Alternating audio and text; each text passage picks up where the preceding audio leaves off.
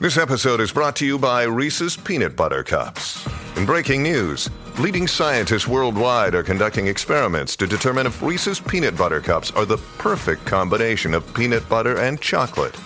However, it appears the study was inconclusive, as the scientists couldn't help but eat all the Reese's. Because when you want something sweet, you can't do better than Reese's. Find Reese's now at a store near you. Listeners of the Mad Scientist podcast, have I got a deal for you? If you follow the social media of the show, you know that I'm a pretty hairy dude, which is why I was really excited when Manscaped reached out and offered to send us some free goodies to see if we wanted to promote it to you all. I've got to say, right now, this is probably one of the best products I have ever bought for myself. Not only is it waterproof, but it also makes sure that you don't get any nicks or things in areas that you probably don't want cuts, to be frank. That's why I'm so happy to say that support for the Mad Scientist podcast is brought to you by Manscaped, who is the best in men's below the waist grooming. Their products are precision engineered tools for your family jewels. Manscaped's performance package is the ultimate in men's hygiene bundles. Join over 6 million men worldwide who trust Manscaped with its exclusive offer for you 20% off and free worldwide shipping with the code MADSCIENCE. That's M A D S C I E N C E at manscaped.com. If my math is correct, that's about 12 million balls. What a great time! Again, get 20% off and free shipping with the code MADSCIENCE at manscaped.com. That's 20% off with free shipping at manscaped.com using the code MADSCIENCE. Unlock your confidence and always use the right tools for the job with Manscaped.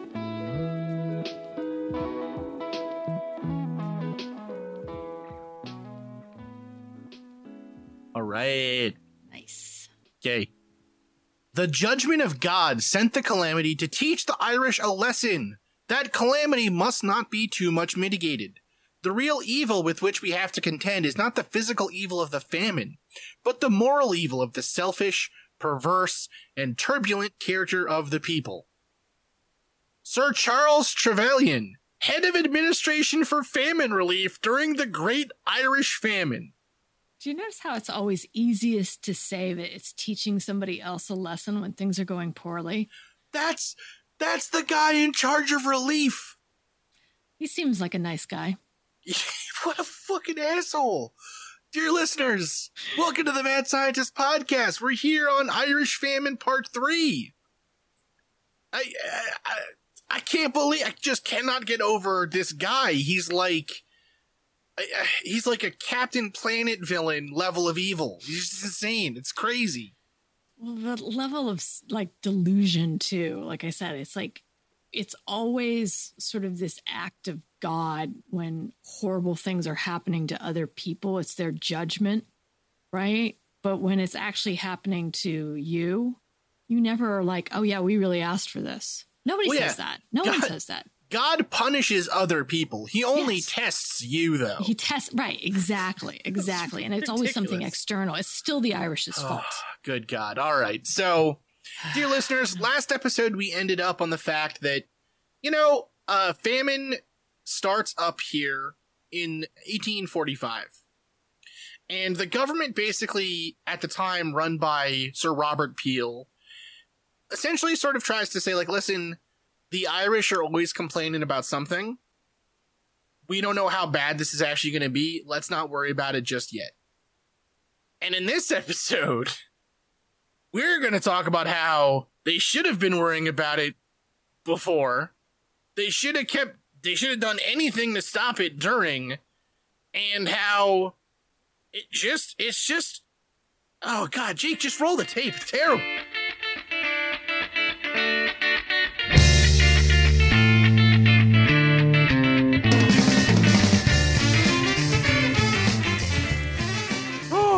All right, Marie. Maybe we should also very quickly, you know, give a shout out to our UK listeners since we had defamed their monarchy in previous episodes and recent events, you know, might might, you know, soften that a bit. Sorry for your queen. Sorry, sorry for your queen. Sorry for your loss. Sorry for your country's loss. That's pretty diplomatic, actually. That's very diplomatic, Marie. All right, we're moving past it. So the famine starts off. Well, no, you know what, Marie? Let's get into it. Um, I don't no, we were understand. so close. Okay. We so I don't. close. I, we were so close. So I- close. So okay. the one weird thing about this, Okay. and we're gonna we're actually gonna get into this with the famine too. okay. It's a really weird. The the UK government Mhm. Of the time, and I even think Mhm. still today, and I'm not from the UK, right? I, can't. Mhm. This is just an outsider looking in, right? Mhm. The UK is very, I think, they're very set on history and on kind of decorum and on you know uh, things that happened in the past are considered still sort of like it's a again it's a very like game of thrones way of looking at the world. Do you know what i mean? Like it ma- like it like for some reason it ma- like the queen matters in the modern day outside of just being kind of like a like a living museum artifact you have that tourists come and to, to gawk at. Well, and I'll argue for this for the sake of for the sake of argument, I will argue pro uh, monarchy. I guess it's the closest way of saying this.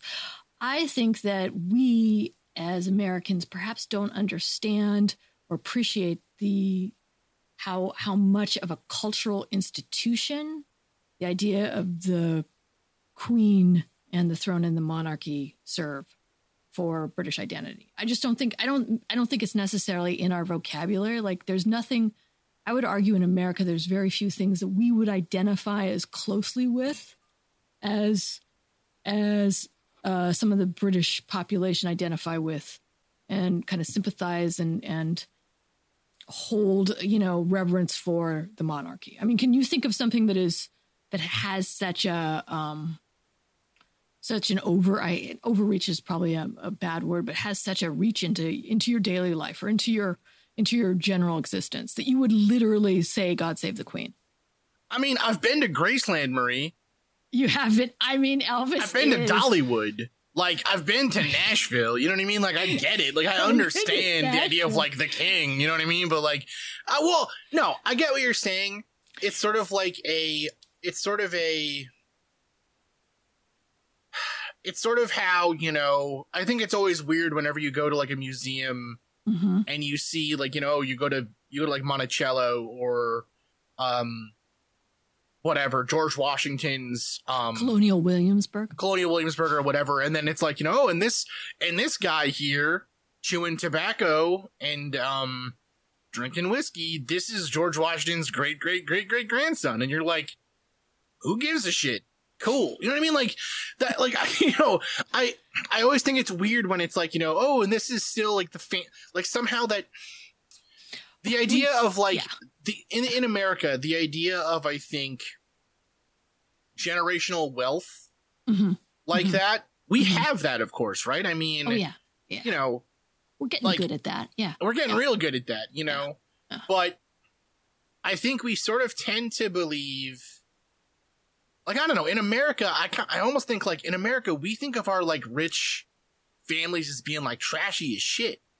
You know what I mean? Like like I don't know. Does anyone think Paris Hilton is a smart person, or like it should be a go should be a leader? Really? Well, yeah. No. Or like I'll Kim Kardashian, or like Yeah, you know Warren Buffett. Like you know, like I. I think I think you know we have kind of a it's a weird difference. Whereas in the UK, I think it's this idea of like you know oh well they're they're rich, they go to great schools, they go to like I, I mean we have that too. We just don't call it. I don't know if it's so much wealth. I mean, I think wealth is the wealth has a huge part of it, or the idea of wealth has a huge part of it. I just think, like, the turning point in my head where I was like, we really don't get this was when they were talking about the queue to view the queen's um, casket Fucking and crazy. how the queue not only was inherently British, right, and that it was very well organized. You know, there was like placards and um, you know everyone had uh, wristbands and there were rules, but it went on for five miles. Like you couldn't. It was it was insane how long it was that you wouldn't be able to. Um, that people, you know, you wouldn't be able to leave the line. You you couldn't, you know, you were sleeping in that. Like we we'll do that for sporting events for certain things and that's you know or you know big big events for certain things but like that type of reverence for a person i just don't necessarily I, I i was like i just don't get it and i think that that's it like i'm an american and i don't get it but that doesn't mean that like that you know clearly there's uh, a lot of people that still have a lot of really strong feelings for Yeah. it Absolutely. I mean, there is, I think, and honestly, listeners, you're Mm-hmm. going to get a lot of that through this episode of just kind of stuff that I think as Americans on the outside, we just don't get about this.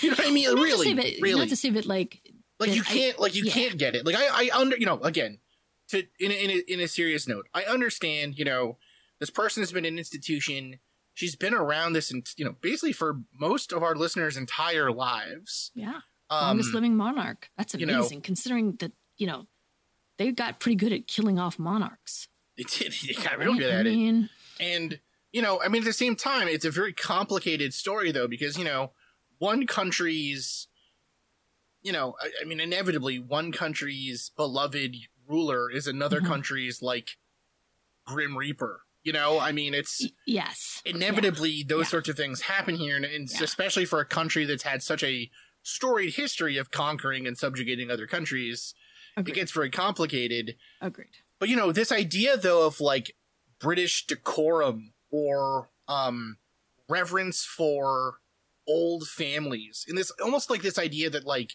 the genetic stock of these families make them better than other people. You know, that's that's the part I don't really understand. Right? It's almost like again in Game of Thrones the Targaryens, right? This idea that like the blood of High Valyria Mhm. makes them fit to rule right? Like you know that i think and i don't think that there's it's almost like the british public just sort of like pretend like that's still okay. Like i don't think anyone actually believes that right? No one actually believes that the the monarch the queen or the prince or any of these fucking people i don't think anyone actually thinks they matter do they Oh, well, that's uh, that's again. I, that's the thing. I just don't think we know because clearly they do think they matter. Clearly, there's a huge part of that population that have reverence for the monarchy and for Right. whatever it represents to them. And I'd be kind of curious to hear from our, you know, our British UK, you know, listeners. Like, what does that entail? Like, I'm, I'm, I know that it is impossible to excuse them from the empire and from you know the travesties that they brought on other people and that have still not answered to.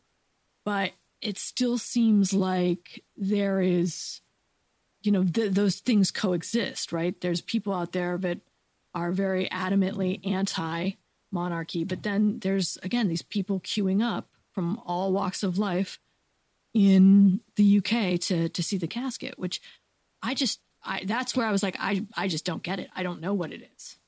All right. Now listen, we got to talk about the five mile queue in the room.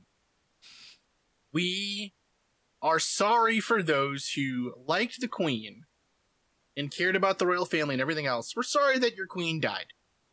It sucks whenever anyone dies. We also, though, understand that there's a lot of people who think, awesome. She's, you know what I mean? Like, whatever. Like, the monarchy is such a, I don't know. I don't know what to say about it. I just it. think I, I kind of feel like two, the two things can exist, right? Like I, I can say that as an American, I don't understand, and I, I, I, I have a limited opinion about the monarchy because I'm an American. Yes. All and right, that's we're okay. good. We're you know, good. to We're me, it's like that's okay. Does that make sense? It does. It does. Do We're going to better keep going. about that? I do. You ready, Marie? Okay. Yes, I do. All right. Okay, so back to the famine. Yes. Back to famine. Last time we talked about how the potato crop starts to show signs of real issue in the year 1845, right? Right before uh, the winter starts coming in, so right in the autumn. And at the time, there are really three camps of biologists who thought they, who had different thoughts about what the cause of the blight was. And these, they, they had three different names. There were the botanists, the degenerate, the, the, the there were three camps. The botanists, and they thought it was all due to bad weather. The degenerists, who thought that it had to do with like, you keep growing the same crop again and again and again, and eventually mm-hmm. your, the soil is just going to turn to crap. Mm-hmm. And then there were the fungalists, who thought that this was probably caused by some kind of fungus or something. And of course, we know that they're the ones that were ultimately correct. The fungalists almost always get it right. Almost always get it right. They really do. Now, again, at this time, though, like understanding what caused the blight almost didn't really matter because there was there's no way you were going to control this thing. You know, once the blight got to Ireland and once the blight took hold, there was really nothing you could do. And so, at least in terms of stopping the blight, or like, at least in terms of stopping the biology of what caused the blight to happen, right? There was really nothing you could do. Now, again, at the time here, Sir Robert Peel is the Prime Minister of the UK.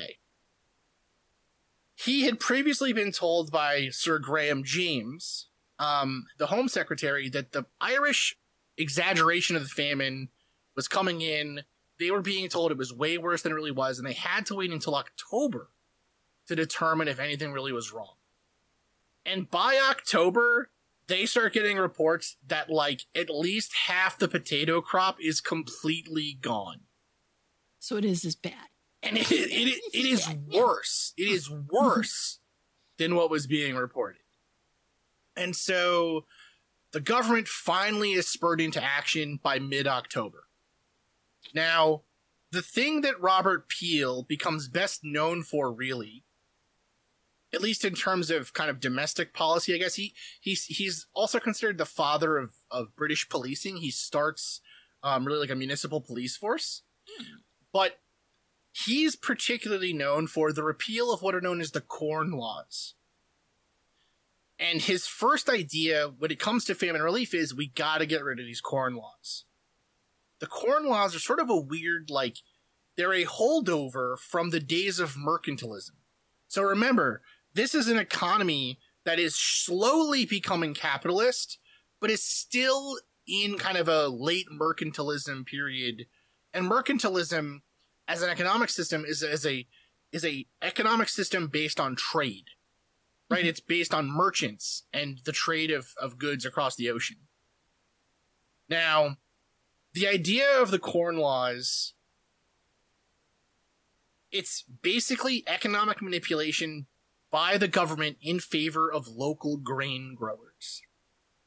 So a corn at that time is known as it's any cereal grain, right? So barley, wheat, oat, corn, you know, anything that we mm-hmm. consider like a grain, you know? Mm-hmm. The way that the corn laws worked, they basically were different government interventions to keep the price of UK grains high while artificially increasing the price of imported grains from countries where it should have been cheaper.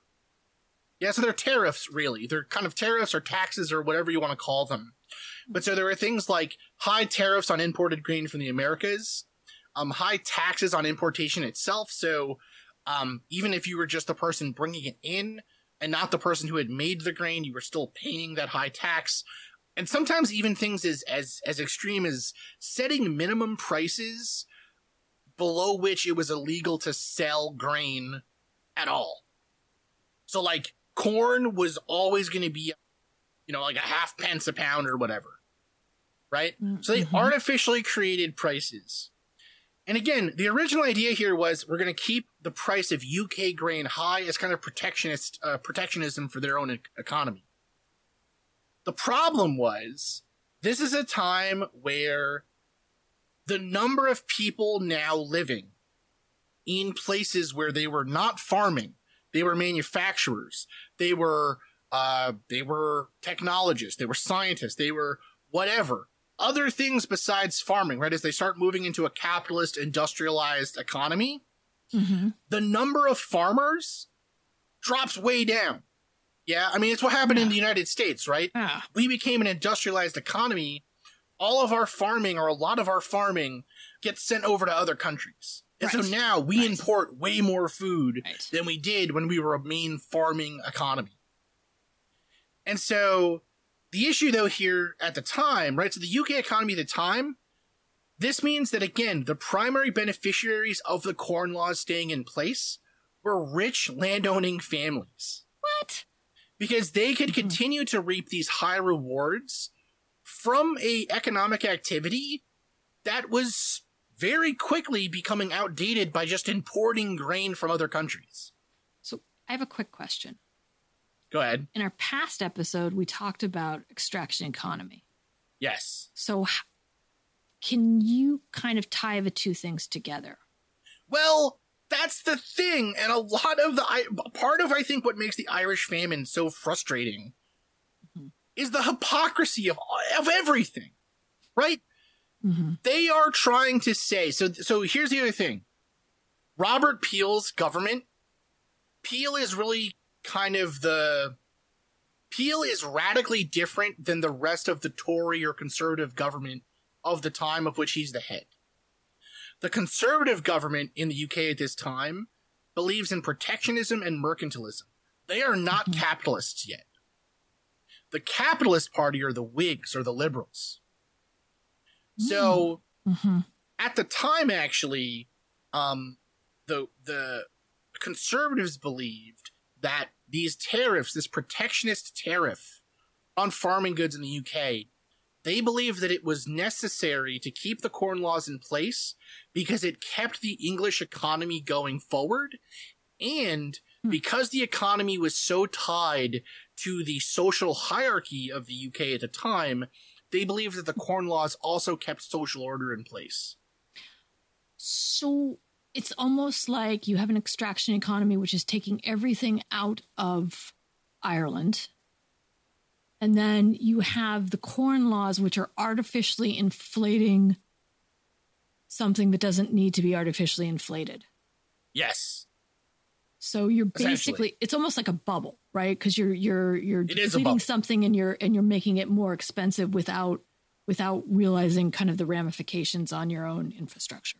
It- so it, yeah, it, it is 100% a bubble, right? Uh-huh. What's what's happening is the landowners, the people who own these large farms, they are continuing to get richer and richer because Right. they're able to keep the price of corn or whatever high, even though the costs of labor are going down with industrialization, with everything else, and the economy slumping. At the same time, because the price of grains within the UK is kept artificially high by the corn laws, Mhm. average consumers are getting screwed because now you're getting paid less than it costs to buy the grain you farm to feed your family. Right. And this is in the UK for a certain population as well as Ireland. Ireland. Right. Now, the particular problem with Ireland was again, um, because again, all of the UK had these problems, right? Scotland had these problems, you know, areas like everywhere in the UK had these problems. What made Ireland so particularly ha- hard hit was the amount of land owned by large landowners was way out of whack with the rest of the country hmm right? Way more land was owned by fewer people in Ireland than in other parts of the UK. And because the Irish were, because again, the trade that's coming, the, the trade between Ireland and the UK is one sided. Trade is leaving Ireland. Right. Goods are leaving Ireland Yeah. for the UK. Whereas in the UK, stuff is coming from all the other colonies, of the, all the other places, which is fine. Yes, but it's still being marked up. Yes, yeah, it's still being marked up, but Right. still, there's at least like variety. There's a little bit of marketplace happening there. Right. You have So- options. They're It's a- limited and expensive versus Ireland that's got jack shit. Exactly. It's a really weird thing, right? So the corn laws, they completely go against the tenets of laissez-faire capitalism. Hmm. But we were so but but but we had what's his bucket? Adam Smith.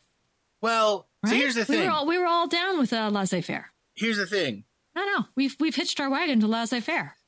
Peel's Peel's government or Peel Peel himself and the Whigs argue that the corn laws are standing in the way of Britain taking its place at the forefront of industrial capitalism. They argue that the corn laws are stopping Britain from being able to take her rightful place at the head of the world. And so Peel basically argues for the repeal of the corn laws again and Mhm. again and again. He argues for them consistently that they should Mhm. be gone. And the famine finally gives him kind of the background with which he can he can do it. Hmm. So the famine is now bad. The famine is real bad. Mhm. And so Peel's government says, all right, well, here's what we're going to do. We're going to repeal the corn laws and we're going to set up a relief commission that'll have significant investments of public money to purchase food for those sectors most heavily damaged. And then because the corn laws are gone, the marketplace will fix the other areas that are having, that are being hit the hardest. Hmm. But his cabinet again, he his cabinet is conservative. He is he is the head of the conservative government. So his cabinet completely rebels against this idea. They're saying that well, okay, number one, repealing the corn laws will destroy British life. It'll destroy the British social hierarchy and really mess up all your friends' great lives, Peel. So don't do that, right? Mhm. And they Mhm. thought that purchasing food with government money would basically, again, create a system where people were stuck on getting relief from the government. They thought that's Mhm. not the answer. Charity should step in and fix this, but it's not the government's job to get rid of poverty. Right? They, Oh, they think forbid. poverty is just a thing, you know? Yes. This is just natural position, you know, position Again. of those drunken, So you know, that drunken subset of, of bottom feeders. Now, here's the thing the corn law was already super unpopular in some circles, right? Capitalists at the time, they think the corn law is really bad government, it's bad economic policy. And there's some good reasons to think that that's probably true, right? Um, they, they really had, I think, a pretty good case. The issue is that the corn law, like anti corn law sentiment, was also kind of tied up with like almost utopian f- like fantasy, right? They thought that like the Mhm. capitalist society would be the perfect society and all this other crap and whatever. So, um, mixing the corn law question with the question of how to help the Irish, it, it really just kind of creates cover for these landowners to say, you know, to, to not just have to say outright, we're unwilling to help the poor. Now they can say, repealing the corn law will destroy the British world. You know, it, it, allows them to Yeah. have kind of a red herring to point to. Yeah, well, it's it it allows them to keep a bubble going, right? And- Because they yeah. can just keep all these things inflated. They don't ever have to come down from it or help, right? Or distribute, like they were saying. Like if you're going to actually bring this stuff down, it's it's going to affect the landowners. Yes, exactly. So you end up with, the, and this is kind of the, this is the central issue and really like the central circle that happens of argument with the famine. You have, on the one hand, people arguing that we can't, we cannot harm British merchants by lowering prices and taking a capitalist approach. Mhm. But on the other hand, we can't purchase food with government money because that goes against capitalism and will destroy the country. But I mean, it, it's a catch twenty two because really, an artificial bubble is against capitalism. Listen, You're it's all against it up, right? it's You're all it against capitalism. It's crazy. It's right? not, it's not a, it's it's not the invisible hand of the market if you're if you're making it do something. If you're making it cost more, no, your hand is on the scale. your hand, hand is yeah, on your the hand is on the scale. But then, I would almost say that it is that charity or giving or making out or or having the government buy food for the people is at least more of a a capitalist because a eh, a capitalist venture because at least they would still be buying something at a competitive rate hypothetically All right, we're Kind of. we i know we are going to get into this after the break. Ugh, capitalism Speak, speaking of crony capitalism, speaking of crony capitalism now a word from our sponsor Greetings from Evergreen Podcasts. We're rolling out a listener survey and we want to hear from you. The information in the survey will help us gather statistics and in turn make our shows more appealing to advertisers. I know most people don't like ads, but this is one of the only ways our shows make money and help keep their lights on. We promise it will only take a few minutes, but the impact on our podcasts will be tremendous. As a token of our appreciation, we'll randomly select one lucky participant each month to win an exclusive merchandise package from Evergreen Podcasts. Head to evergreenpodcast.com slash listener survey to help a show and possibly get some free stuff for doing so. We can't thank you enough for the support. Now back to the show. Don't you know I'm a grown up. Me too. Yep, me too. But you know, these days being a grown up can really suck. Luckily, we're grown ups who grew up in the coolest generation. We had video arcades. And also some of the best TV and movies ever made. We lived the origin of awesome consumer electronics. The list goes on and on. Yep, Generation X. exactly. And we're Gen X grown up. Every week, the Gen X Grown Up podcast explores media, tech, toys, games, and more from both yesterday and today. through the eyes of Generation Xers who absolutely love that stuff. You can find us on iTunes or wherever you get your podcasts. Or find us on our website, genxgrownup.com. Life sucks as a grown up. All right, you think that was good enough? I, I hope so, man. I'm tired. Who listens to a promo on a podcast and then goes and listens to a different podcast? right. I, I, I've never done it. right. And we're back. All right. Marie, you have you have hit on the third rail of the Irish famine government policy at the time.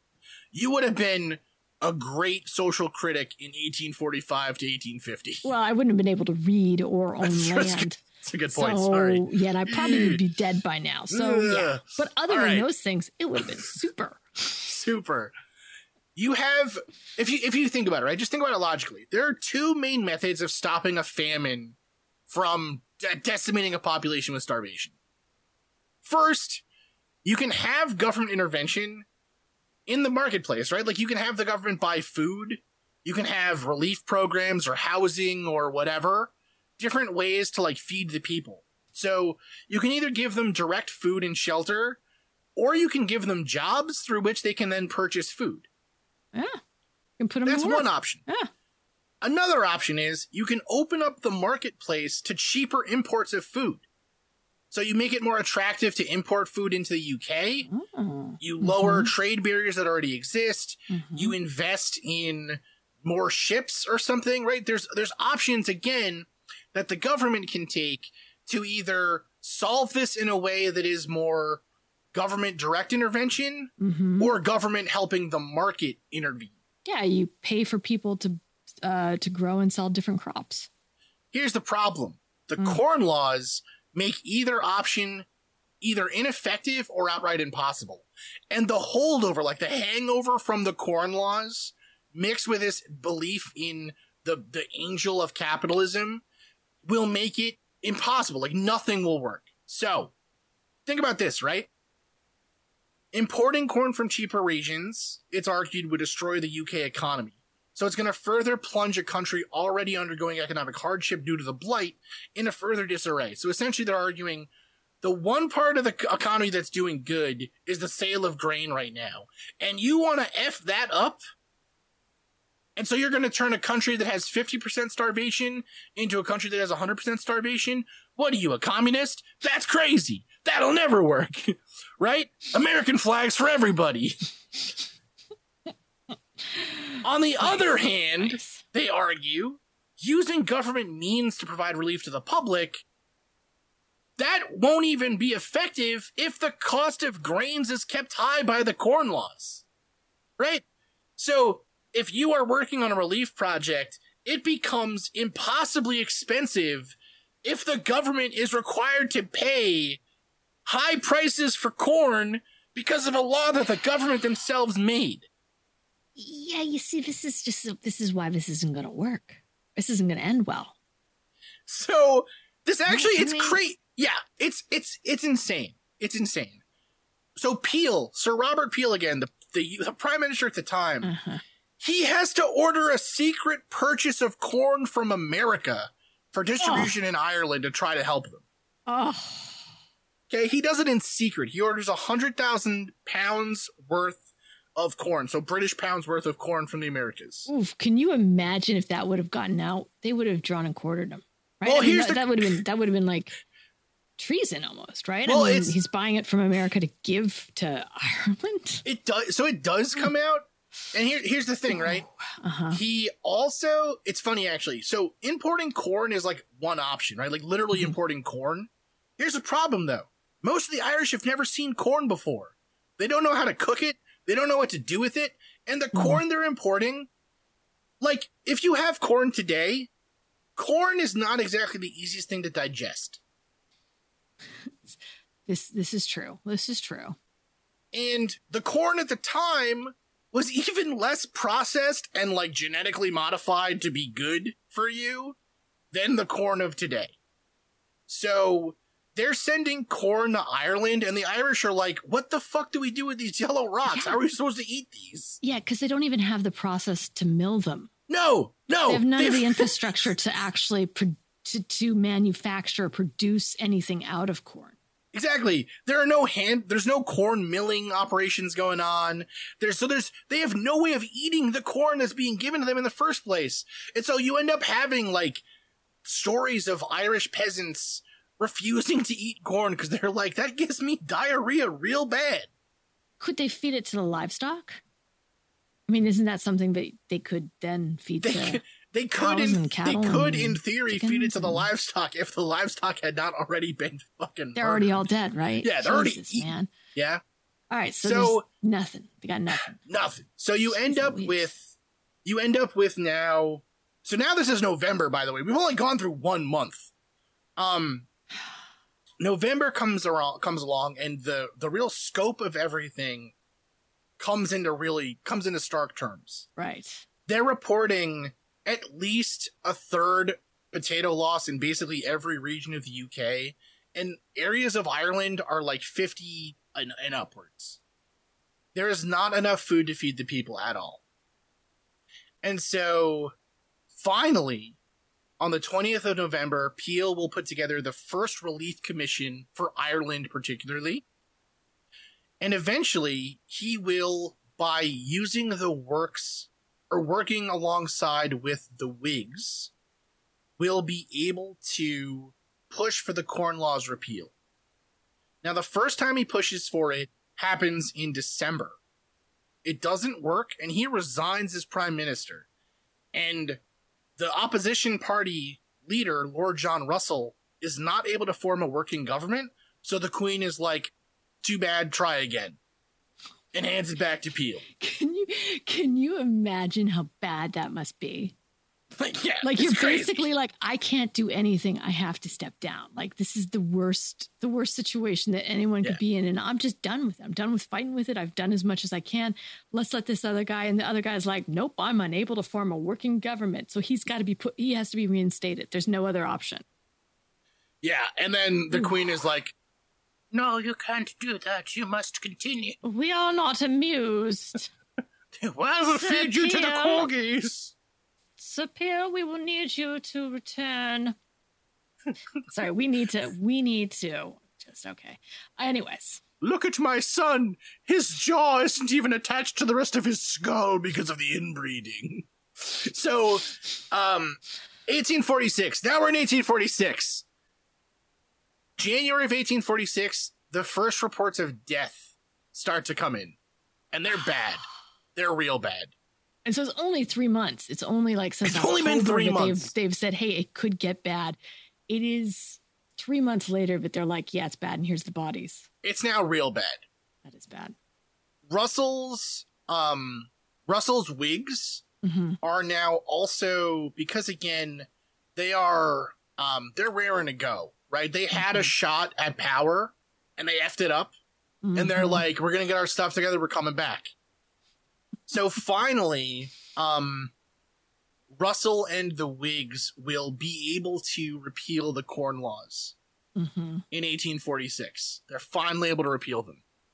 Now on top of repealing the corn laws relief commissions are creating public work public works projects that are going to um, that are really going to help uh, the thought is they're going to help the irish in two ways.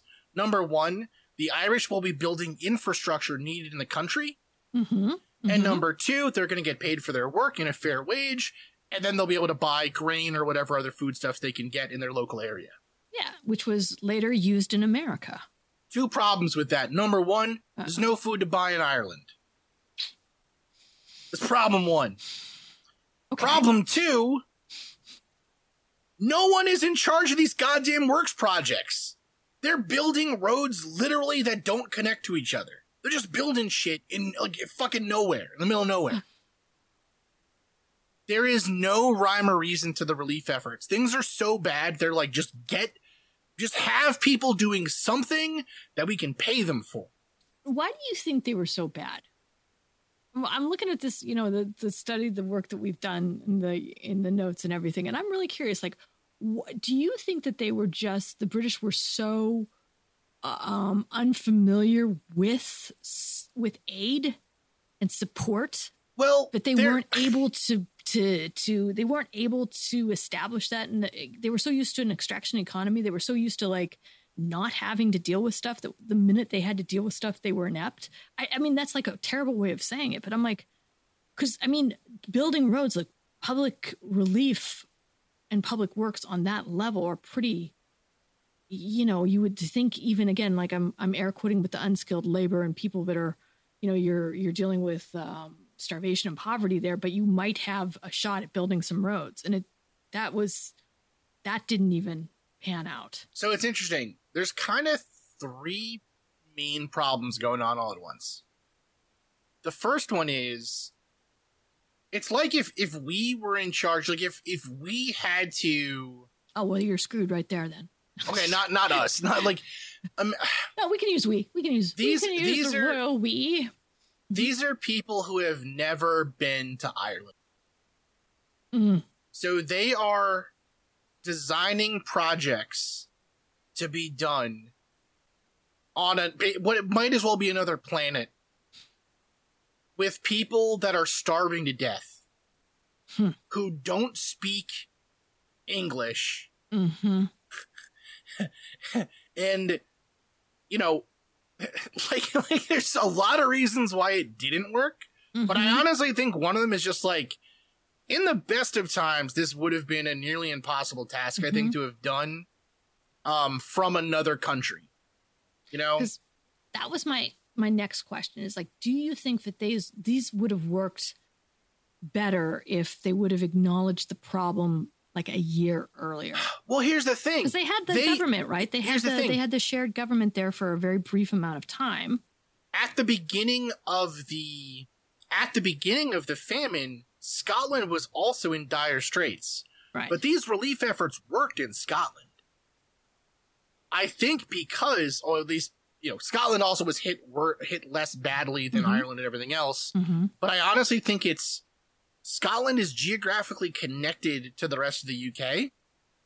And so there already were like roads to go to, right? Like there were already roads that Yeah. connected Edinburgh, Yeah. say, and you know what I mean? So like Mm-hmm.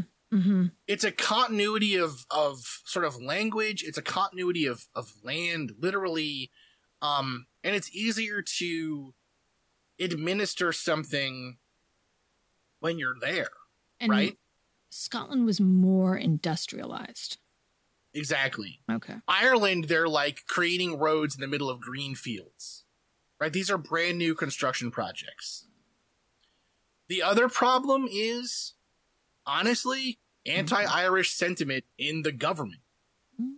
Just because Peel wanted these projects to work did not mean the people leading the efforts wanted them to work. A lot of the people in the conservative government under Peel thought that these were wasteful, insane ideas, and they actively worked to make them fail. Hmm. And we're going to see that again with like the main uh, villain of the Irish famine, Charles Trevelyan.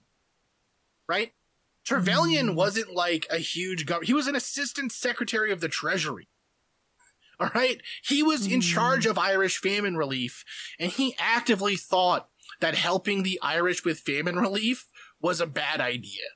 You know, so it's kind of like, you know, putting, it's like what we, we, what we just saw in the United States, right? If you put somebody in charge of the post office whose job full time it is to destroy the post office, that's, that's probably not going to go super great. I was going to say it's like putting John Bolton in as Secretary of State to deal with the UN when he had been originally talking about dismantling the UN. Yeah, it's not a great. It's like not a great call. The other thing, It's not going to be super productive in a good way. the other thing I think really is that again in other areas like you said there were also it's a it's the landlords the landlords Mhm. also make up a big part of the problem right Mm-hmm. and we'll talk about that a little bit more as we get deeper in here. Mm-hmm. but it's also that again the landlords don't believe that the corn law should be repealed. And so again they think that these sorts of public works projects or whatever they think that they have to be destroyed. This is this is speculation by the way. This is speculation right? Mhm. but you know it's really the break with the conservative government that makes the corn law repeal possible it's hard to know why these efforts did not work effectively fully Mhm. one thing i will say is that these early efforts are more effective than later efforts by far Mm. and so ultimately what ends up happening the Peel government is able to repeal the corn laws in 1846 but that break with mm-hmm. his party mm-hmm. and the embrace of the whigs means that he must resign by june 29th Finally, he gets to resign. he does get to resign. Now, you might think, given everything we've talked about in this episode, that the repeal of the Corn Laws would mean better conditions for the Irish. But actually, it leads to much worse policies under the laissez faire government efforts of the Lord John Russell. Who's the dude who couldn't get it together early on? Yes. yes, he is. So, Russell takes over, like I said, in 1846. Basically, at this point now, because efforts at relief had not been working, but seemed to have worked okay in Scotland and in other parts of the of the of the uh, United Kingdom, the view of the Russell government and most government ministers is that these private works projects, which at this point, by the way, they're employing 71,000 different people daily. Basically, their idea is that this isn't working because the Irish are impossible to govern. It's Oh, the yeah, govern- that's it's the, it. it's the Irish it. fault. Mm-hmm. And so the Russell government decides, well, this relief isn't working. We're going to shut down all relief efforts and let the market take over. Now, the person put in charge of shutting down these efforts is the Treasury, led by Trevelyan. Which I mean makes sense, Yes. right? If you're going to be shutting something down monetarily, you would put the the person in charge of the money would be, or a person in charge of the money would be good. Now, the idea here is that they're going to shut down these public works projects that aren't working, Mm-hmm. And they are instead going to begin creating relief efforts that require the landlords and other taxpayers in country to be responsible for the relief of the poor. Sorry, I didn't mean to laugh, but that's really not gonna. That's not gonna happen. No, it's stupid as shit. like that is that is that it's what's so funny is again not to get political, but oh well, it is so close to what happens recently, right? Where we give up with COVID relief, right?